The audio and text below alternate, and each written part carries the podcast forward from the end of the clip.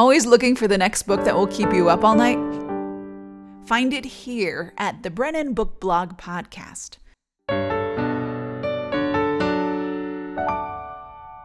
Welcome back. I am your host, Kate Brennan, and this is part two of our Creature Double Feature. Books that will keep you up all night and are so troubling it's slightly masochistic to read them. Let's dive in, shall we? The Dead Circle by Keith Varney. I was tricked into reading another zombie book. What's the adage? Trick me once, shame on you. Trick me twice, shame on me for not giving zombie books a chance. I read The Dead Circle in 48 hours and spent the next week attempting to reconcile my inability to stomach cannibalism. Yeah, I went there, with my desire to share the best page turners with my fellow bibliophiles. Of all the books I've read about supernatural post apocalyptic infestations, this book serves as the most practical guide to how my spouse and I could survive the apocalypse. And perhaps that's what makes it the most disturbing zombie selection. It could possibly be recategorized amidst nonfiction or survival guides sometime in the future. Until now, I thought a layperson like myself would be among the first to fall in the zombie apocalypse. But this book gives me hope. So many times, the people that survive are strikingly attractive, never need to go to the bathroom, and are facile with a semi automatic. I am none of these. The Dead Circle is gruesome, quirky, familiar, and terrifying, don't eat while reading, that's all I'm saying. Probably avoid drinking as well. I'll admit, there was a moment about two thirds of the way through when I thought, maybe it'd be better to turn into a zombie so I wouldn't be eaten by one. That's a truth I don't want to face. I'm not sure if Varney is planning a sequel, but based on the unconventional ending of the first, I'd pick it up tomorrow. In the meantime, I'll keep this title on my nightstand in case I need some undead tips and I plan on stocking up on bottled water immediately.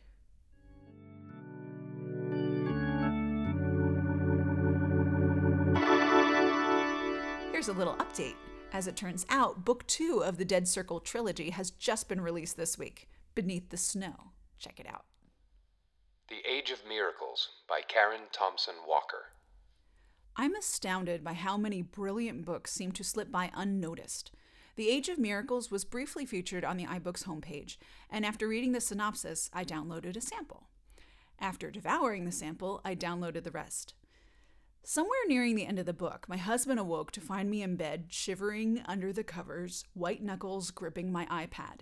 He asked me why I was still up so late, and I said, I'm terrified. And he asked, Well, why are you still reading that? And I replied, Because I can't put it down, I have to finish it. The book is told through the eyes of an 11 year old girl, starting on the day the Earth starts to slow in its rotation. Gaining a minute of time in the day is unprecedented, but not earth shattering. That is, until one minute becomes two, and two minute becomes three, and three becomes four. You get the idea. And the shifting rotation isn't just a nuisance, it affects the very ecosystem down to its core. I kept it together in the book pretty well until whales started washing onto shore. Then I stopped using aerosol and air conditioning because the drastic effects of global warming seemed all too imminent. While it is fascinating, engrossing, and at turns charming and inquisitive, be forewarned. This book is extremely depressing. But oh, sometimes it feels so good to feel bad. In most of these speculative, fictitious worlds, there is somewhere to hide. But when the very earth is what is in trouble, there is nowhere on earth to go. And while you are reading at 4 a.m., you can practically hear the earth rotating on its axis as you realize that this delicate miracle is completely out of your control. Unwind Dystology by Neal Shusterman. Have you ever read a series that is so disturbing that come 3 a.m., you peek around your bedroom and hold your breath just to make sure nothing is there to get you? This is that series. With The Hunger Games and Divergent receiving such fanfare, I'm not sure why Unwind hasn't garnered as much attention. Shusterman's concept is equally, if not more disturbing than The Hunger Games, and the writing is more sophisticated than Divergent. The dystology, as Shusterman labels it, paints the harrowing picture of a culture where abortion is banned. But parents may unwind, meaning donate all organs of their child to science prior to his 18th birthday. Talk about a reason to behave.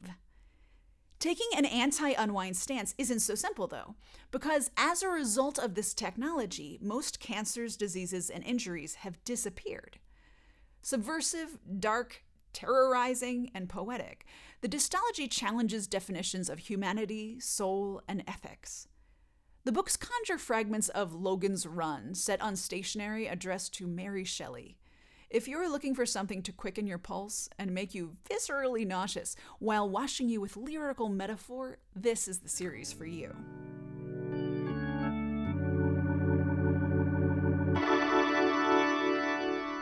I wrote my first response to Unwind after completing all but the last book, but once I finished the series, I felt compelled to write about the final installment.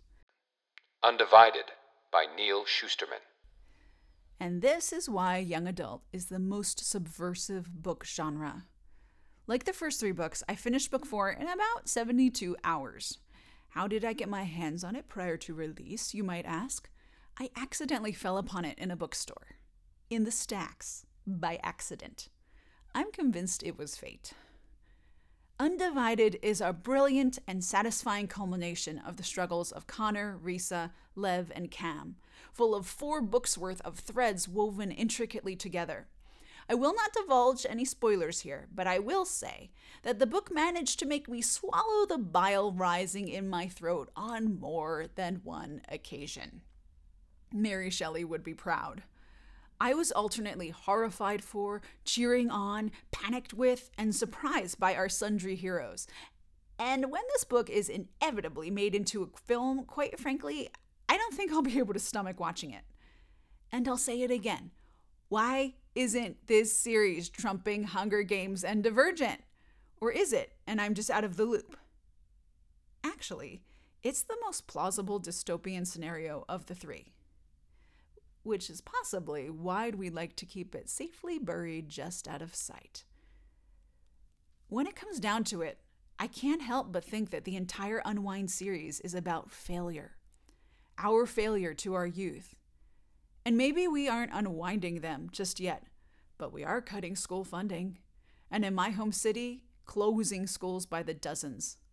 We do shut down their libraries and rec centers so much that flash mobs, and I don't mean the dancing kind, broke out in Philly in the multitudes. We are medicating them with everything from antidepressants to stimulants to good old fashioned sugar and TV. Sometimes I look at our education system in America like some characters look at unwinding and think, what have we done? But in the real world, we've not only abandoned our role as steward to the younger generation, we've greedily taken on the role of playing God. Isn't it amazing how far Mary Shelley was ahead of her time? Don't science and technology now fly at the speed of light? And I wonder if we ever ask, should we? Before we ask, how can we? And beyond that, how parsed are we these days? How willing are we to sell our parts to the highest bidder? How much do we blindly subscribe to the agendas of the conglomerates? As I asked my friend on 14th Street the other day, where is our moral compass? So while the whole dismemberment of teenagers for corporate gain thing is pretty terrifying, what's far more terrifying is that this series is frighteningly plausible in our socio-economic, politically corrupt, media-driven, shame-inducing, fear-mongering climate. And that, my friends, is a whole other matter. Thanks for listening to episode number two of the Brennan Book Blog podcast on page turning books. If you've got any book lovers in your life, please spread the word. Gnawing at the edge of a tattered paperback for your next great read? Check out our Tumblr at www.brennanbookblog.tumblr.com.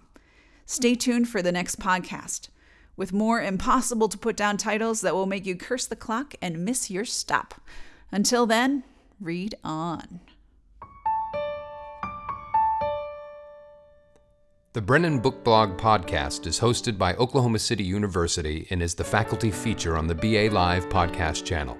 The Brennan Book Blog is written and created by Kate Brennan, with producing engineer Gregory DeCandia. Brennan Book Blog encourages all to keep calm and read on.